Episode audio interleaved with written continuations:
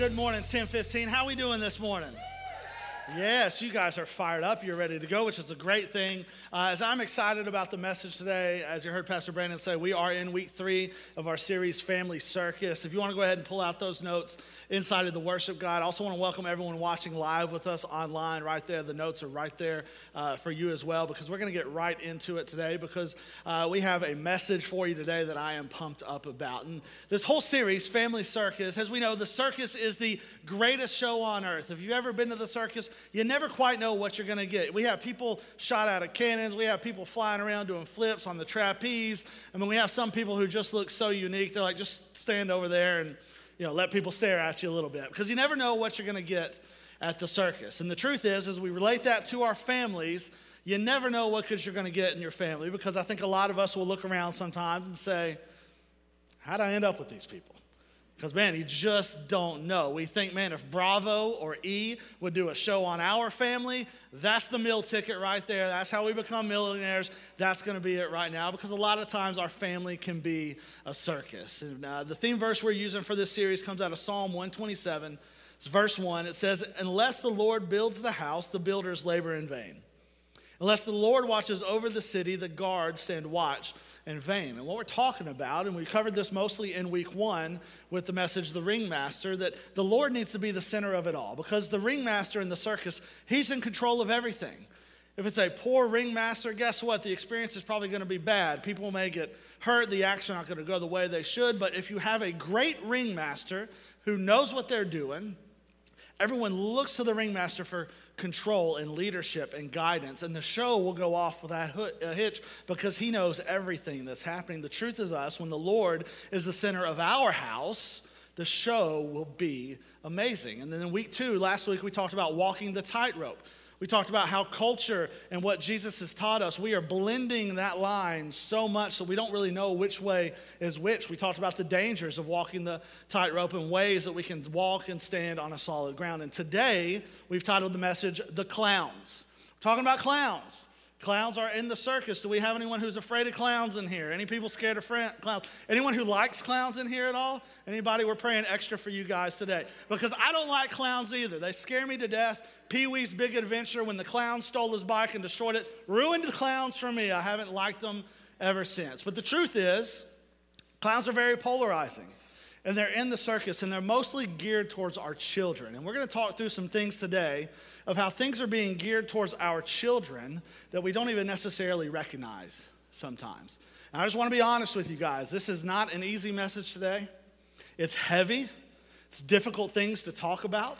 It's not very much fun to talk about, but it's something we need to talk about because we see it in culture all around us. And this is not to take any type of political stance no moral stance, no cultural stance whatsoever, but we need to address the things that we're seeing in the, in the world around us and how that stands up to the truth of God's word. Because if we are the church and we exist for the world and we truly believe the Bible from the front to the back, the back to the front, and everything in between, we have to stand firm on the truth of God's word. And if we're not going to do that, then what in the world are we even doing here? We're going to be talking through some things today and how it stands up to the Word of God because the reality is the world is not okay.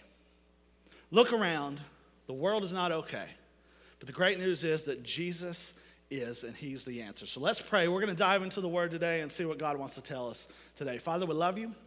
We are so thankful for today and for these moments. We never want to take these lightly at all. And God, I just want to pray over your word. I just pray that our hearts and minds are open to be able to hear whatever it is you're trying to tell us, to lead us in whatever way you're trying to lead us, God. That we'll put down every single wall and just hear from you, that we will leave this place better than we walked in today, Father. And we'll give you all the credit for it in Jesus' name. Amen. So, number one, the very first thing that clowns do clowns disguise.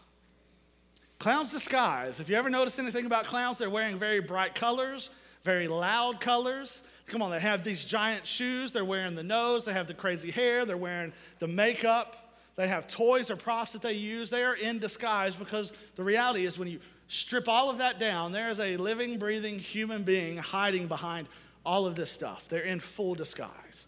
We're going to see Paul talk about in 2 Corinthians chapter 11, verses 13 through 15. He says, These people are false apostles. They are deceitful workers who disguise themselves as the apostles of Christ.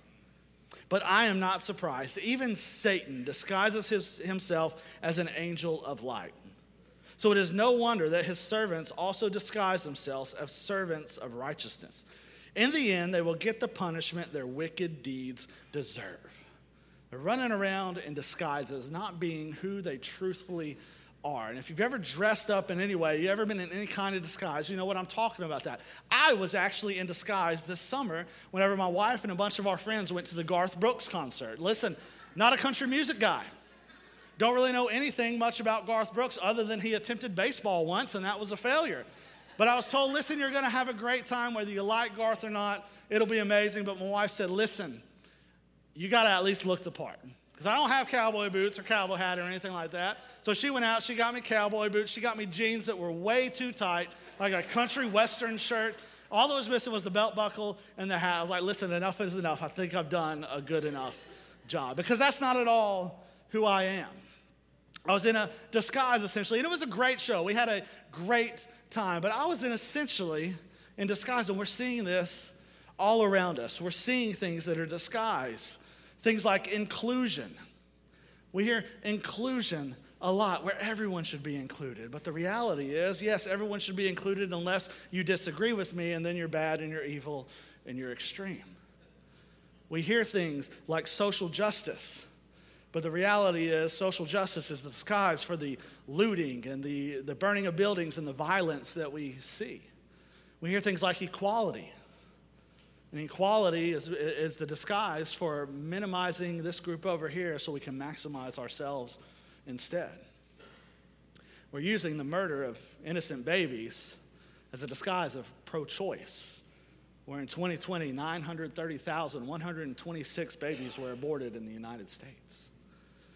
And listen, when you look through these subjects inclusion, social justice, equality, pro choice yeah, that's what we're all about. That's what the church is all about. If you read through the Bible, he's all about all of this stuff. We're about inclusion, we're about social justice, equality, pro choice, every bit of it.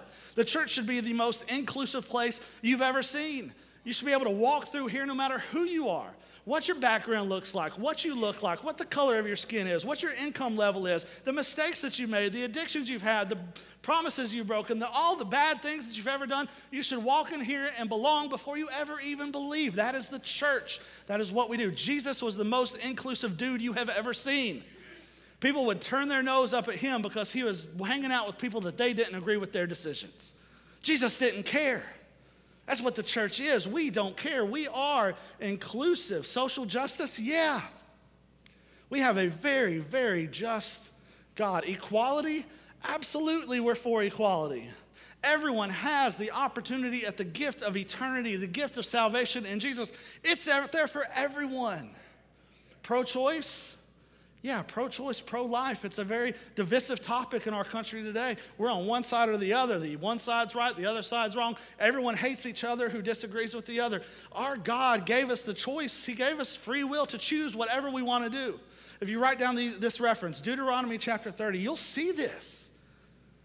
God says, This day I call the heavens and the earth as witnesses against you that I have set before you life and death blessings and curses. Then he says this now choose life. I've set up life, I've set up death. I have blessings, I have curses. Your choice. What do you want to do? What's it going to be? But I'm begging you, choose life so that you and your children may live that you may love the Lord your God, listen to his voice, and hold fast to him, for the Lord is your life. He is pro choice. Choose life so we can be together, so I can guide your steps, so I can lead you. Choose life so you can get everything that I have set up for you, so you can spend eternity, an eternity with me. Choose life. That's who our God is. He is loving. He is just. He is full of grace and mercy. He is saying, choose life. And we have the disguises that are masquerading as life, but it's just not it. That's something the clowns do in the circus. Number two is they distract. Clowns are there to distract. Oftentimes, when something bad would happen in the circus, an act would fail, something would get broken, someone may get hurt, the clowns come out and they're there to distract you. They're saying, hey, look what's going on over here, to not pay attention to the disaster that's happening right here behind them. And oftentimes they're there to distract our children and the children of the circus so they don't see the bad that may be happening. We'll see Paul in 2 Corinthians chapter 11 verses 19 and 20 he goes on to say, "After all, you think you are so wise, but you enjoy putting up with fools. You put up with it when someone enslaves you, takes everything you have, takes advantage of you, takes control of everything, and slaps you in the face. You just are there. You just accept it. You're putting up with it. And we're seeing it in culture today. We're just putting up with it. Disney is an example. I love Disney. We all, we grow up on Disney. The movies, the TV shows, Disney Plus, sports fans, you're all about it. We love our ESPN. But Disney has an agenda. They've been pretty open about it. Latoya Raveneau said in an interview, she said, My team has implemented a not at all gay agenda and is regularly adding queerness to children's programming. Disney's wide open about this. It's happening right under our noses. Disney's diversity and inclusion manager, Vivian Ware, says the company is ditching the words ladies and gentlemen, boys and girls in its theme parks in order to not alienate transgendered children. It's happening all around us. And I don't think that this is out of hate. I don't think that this is all out of malice or anything like that. I think it is because we're misguided. We've taken the Word of God, we're saying it's archaic, it doesn't apply anymore. We need to create our own rules, we need to live by our own ways, and this is what we're getting. Our school systems. So we have amazing teachers and counselors and public educators. And they are raising a lot of our children because parents, let's be honest, we have to step up in some situations. We're responsible for our kids. We're not going to raise them, who is? Everyone else is. And our teachers, they're having to battle this stuff. They're having to raise our children, but we're seeing stories and we're seeing things happen all over the country where we have drag story hour for elementary school children. Libraries within the schools with very graphic material where one parent actually had the books checked out, read them at a school board meeting, and the school board said, No, this is offensive. You're out of order. Stop reading this aloud to us. It's in the school library for the children. Some of it's required reading. We see where teachers are not allowed or are saying, students, don't go home and tell your parents what's going on. Parents are being kept out of the loop completely. We have things like gender unicorn and the genderbread man, and we want to make sure that everyone is able to choose their own pronouns. I'm sorry, but that's outside of the truth of God's word. It just is. I mean, it's right here for us to read. We see things like grooming that's going on, victim selection, where young children are targeted, those who are vulnerable, and seem like they can be targeted for this. We see a, desensitization to sexual contact. We see isolation. Don't talk to your parents about this. Come to me. We'll give you all the answers. Don't go to your parents. We know that isolation is the enemy's playground. We see where the enemy is, is creating trust with all of our children. We just talked about it in verse 14. Satan disguises himself as the angel of light, he acts as if he's our friend. Like, no, you're right. I'm here with you. I'll be here with you. I'll walk with you everything. And then wham, here he comes. It's happening all around us where these ideas and these thoughts that are outside of the Word of God, we believe they're set up to protect everyone and protect our children. And I believe that is truly where the heart is. We want to protect everyone. I believe that inherently most all people are good and want to do good. We're just misguided. This idea of protection is actually harming us spiritually, physically, mentally, emotionally. Whenever they built the Panama Canal, one of the greatest feats that the United States has ever been a part of, a $639 million project. Cost just about as much lives, cost 25,000 people's lives as they were building the Panama Canal. And you would think that most of it is because of the construction and accidents may happen, but it's actually mostly because of disease, yellow fever and malaria. And they thought because of the digging, the gases in the ground were causing this, and it's actually the ants that carried the diseases. So whenever they went to the hospital, that was a death wish. No one wanted to go to the hospital because everyone at the hospital died. Because at the hospital, they said, well, how can we stop this? We got to keep the ants away. So they put pans of water underneath all the bed legs put uh, moats around all the trees and all the bushes to put water in them. Why? So they can kill all the ants so it can help save the people.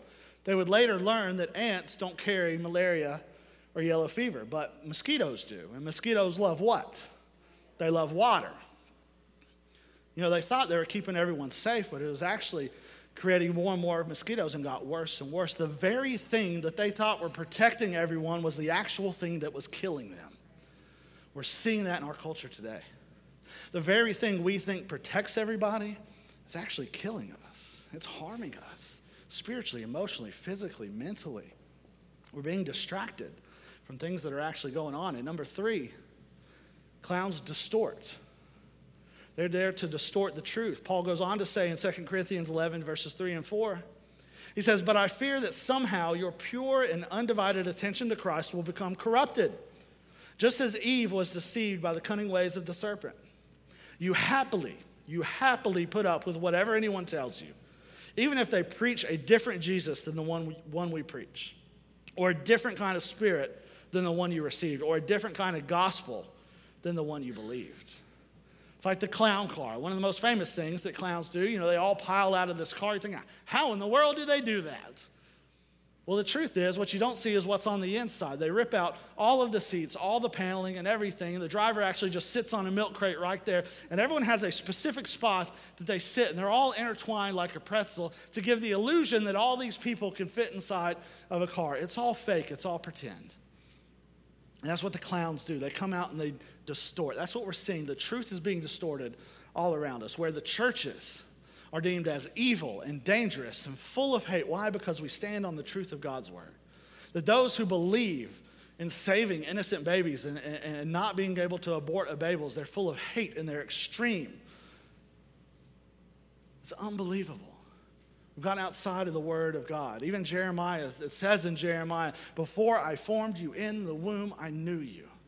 Before you were born, I set you apart. The Bible teaches us that we're right there. Before we're ever even in the womb, we're there. He knows who we are. If you embrace marriage as a man and a woman, you're full of hate.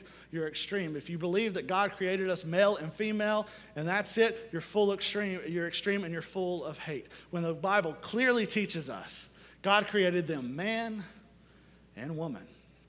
And God never, ever makes a mistake. Which does it. It's being distorted. So, what are we going to do? If we're the church and we exist for the world, how do we respond to what we see in the world around us? If you're turning notes over on the back, we have three ways to be able to do that. The first one, it's discernment. It's going to take discernment. Well, what's discernment? I'll tell you. 2 Corinthians 11, 6 says, I may be unskilled as a speaker but I'm not lacking in knowledge. We have made this clear to you in every possible way. What Paul is saying is like, look, I'm not the best. I don't speak very well. I'm not the best or this or that, but man, I am full of knowledge. You want to know why he is full of knowledge? Because he has spent so much time with the Lord. That he has gotten close to the Lord. He's tuned out all of the stuff of the world and he is getting intimate with the Lord. The same thing goes for us. How do we help create discernment? Get tight with the Lord every single moment of every single chance that we get, we get close to the Lord. We see this with Elijah, the prophet Elijah in 1 Kings, where it says he's out on a mountain and there's this huge storm that's coming up and it's chaotic and it's loud and it's crazy, but then the Lord comes to him in a whisper.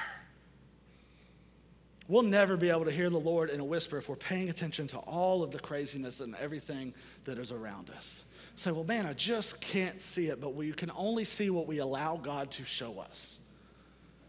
And if we submit to Him, we give it all to Him, we get close to Him, He will open up doors and open our eyes in ways that we could never even imagine. Don't take my word for it. Ask the Lord, get into the Word, pray. I promise you, He will do things you can't imagine. He will open our eyes in ways we did not know was possible. But it's going to take stop searching Google and start, start searching God instead. Because this is where the answers are. Whether we like it or not, this is where our answers are. We have to ask Him for it. James chapter 1, verse 5 says, If you need wisdom, ask our generous, generous God, and He will give it to you. He will not rebuke you for asking. Ask Him for it. Talk to Him about it. Pray the prayer. I mean, really pray the prayer. We're going to pray, let's make it worth it.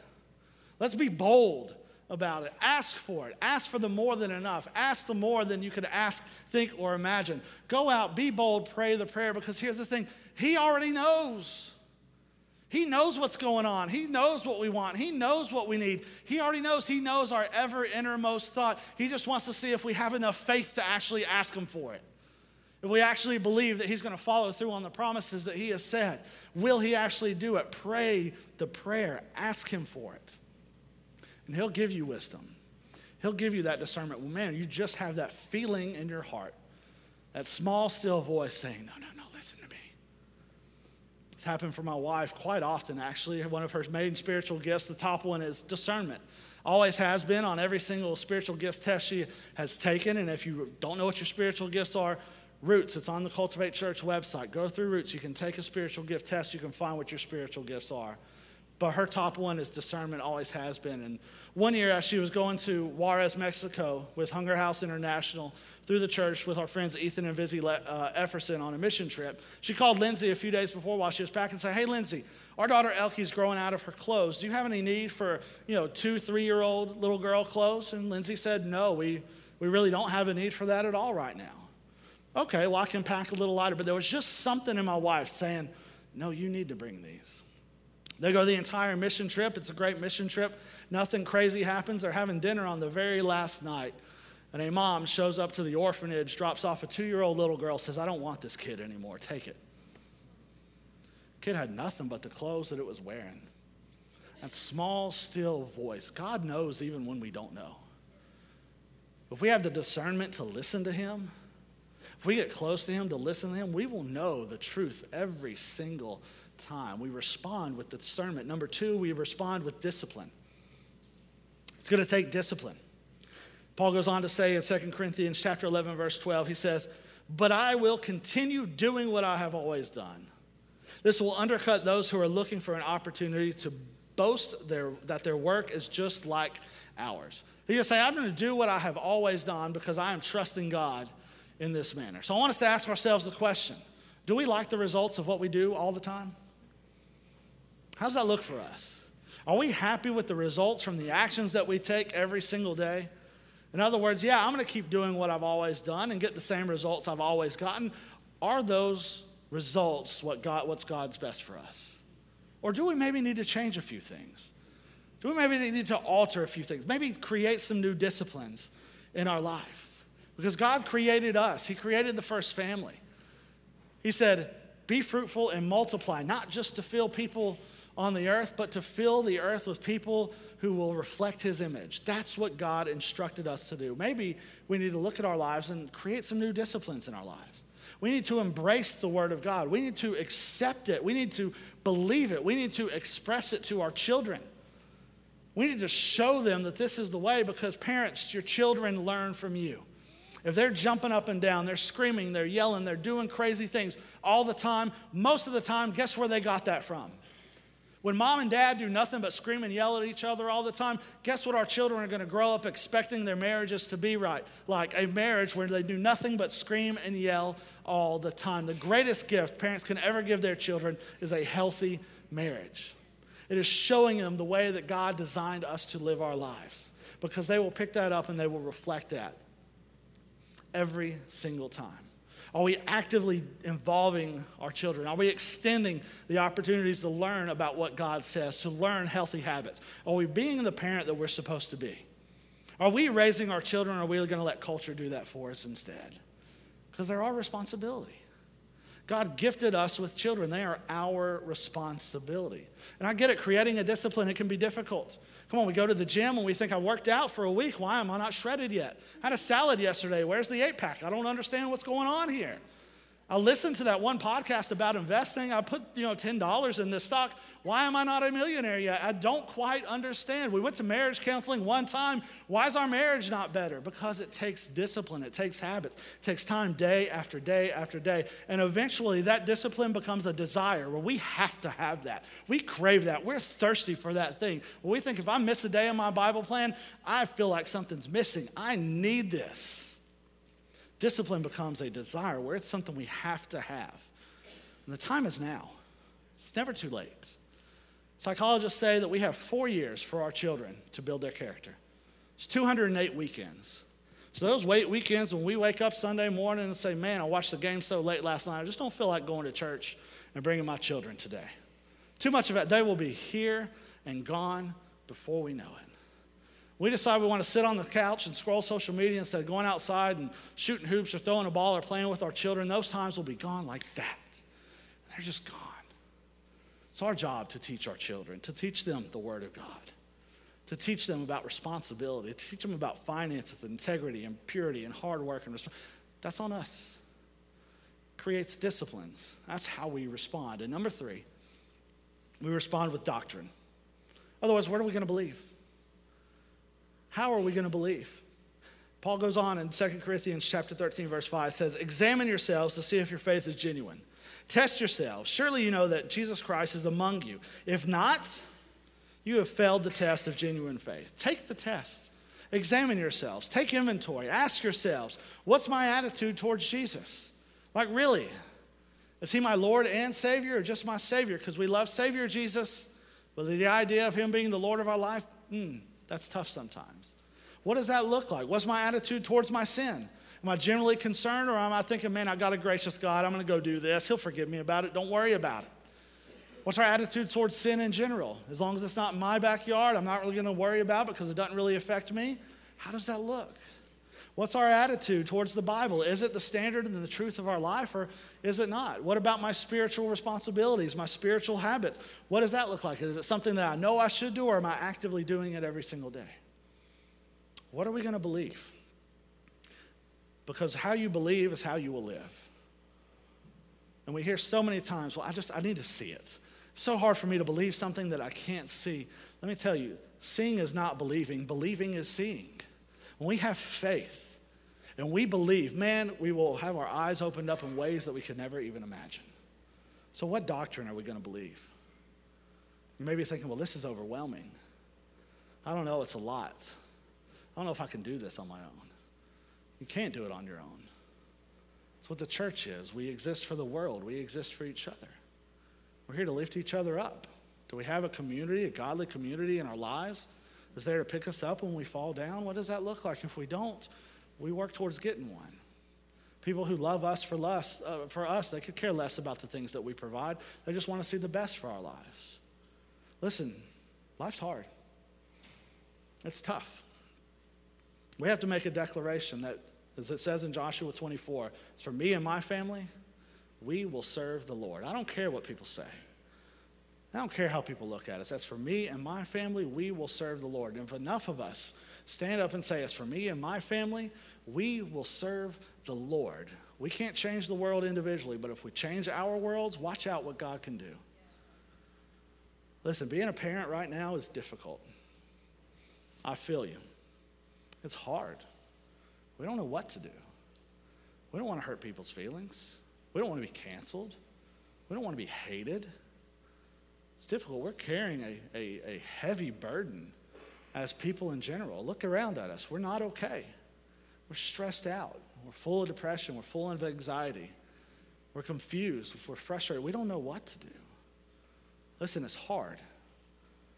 We're carrying a lot of weight. That's where Jesus steps in. I mean, he even tells us, Come to me, all who are weary and carry heavy burdens. We're all carrying heavy burdens. The weight of the world is piling up on top of us. We're all carrying it. He says, I will give you rest. Y'all, we need rest. We need it. Just to pass our burdens on to Him. He will carry our heavy burdens and give us rest. For my yoke upon you, let me teach you because I am humble and gentle at heart. Listen, y'all, we're, we're not okay. But Jesus is, and Jesus is good, and Jesus is there for us, and Jesus is right here ready for us. Jesus is ready to take on those burdens. He's ready to take on the weight of the world for us because he knows that we can't do it. Life is hard. It all starts with giving it to Jesus. I want to pray for you. If you'll bow your heads and close your eyes. Our worship team is going to come back up. And if you're our guest today, listen, nothing funny or weird's happening. No one's coming to get you or anything like that. But I get it completely. Listen, I know there are some of you that are here and you have the weight of the world falling down on top of you and you don't know what to do. We've all been there at some point. Happens to every single one of us. We're stressed out. Feel like we can't get out of bed some days. We're worried about our friends. We're worried about our family. We're worried about our children. We're worried about our community. And we don't know what to do because we have things that are being disguised and we're distracted and things are being distorted the truth and we don't know where to look. But Jesus is the answer. In fact, He's the only answer. Because different mentalities, different agendas, different things change throughout the years, but the one truth that stands the test of time is the living, breathing Word of God. Jesus will not leave you, He will not fail you. And as people, as families, as parents, listen, we need Jesus. You need Jesus. I need Jesus. Our family needs Jesus. Our friends need Jesus. Our work needs Jesus. Our community needs Jesus. Our baseball teams need Jesus. Our football teams, our dance teams, we all need Jesus. Look around. The world is not okay. We need Jesus. And if that's you, we would simply pray that God, today, I recognize that I need Jesus, that I can't carry the heavy burdens with me any longer. I just can't do it. And I'm asking for forgiveness for all my sins. God, I recognize that you sent your son to die on a cross as a sacrifice for me, to wipe it all away. And today I recognize him as the Lord and Savior of my life. That I can't carry these heavy burdens any longer. That God, today I need rest. And I want to make Jesus number one in my life.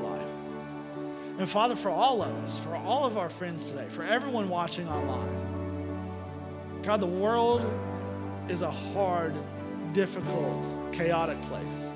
And we want to pray for families. We want to pray for parents. We want to pray for our children. We want to pray for our school systems, for our teachers, for our counselors, for the people who, who have influence over children. We want to pray for them today, God. Pray that you'll give them strength, that you'll give them wisdom, that you'll give them understanding, that you'll give them the guidance that we need to be able to navigate this life so we can live a life for you, God. God, I pray that we're not scared anymore. God, that we'll take a step of faith, even when we don't see the ground in front of us, that we'll know you'll be there to catch us every single time. God, we want to pray for every single one of us that you'll be able to lead us and guide us through this season that we currently stand in, all for your glory and for your goodness, so we can give you all the credit for what you're going to do because you are God, you created the world, and you will stand the test of time. Nothing around us that we see in this world will, God, but you will, and we trust it and we believe it today. In Jesus' name we pray. Amen. Can we give Jesus some love this morning? Come on.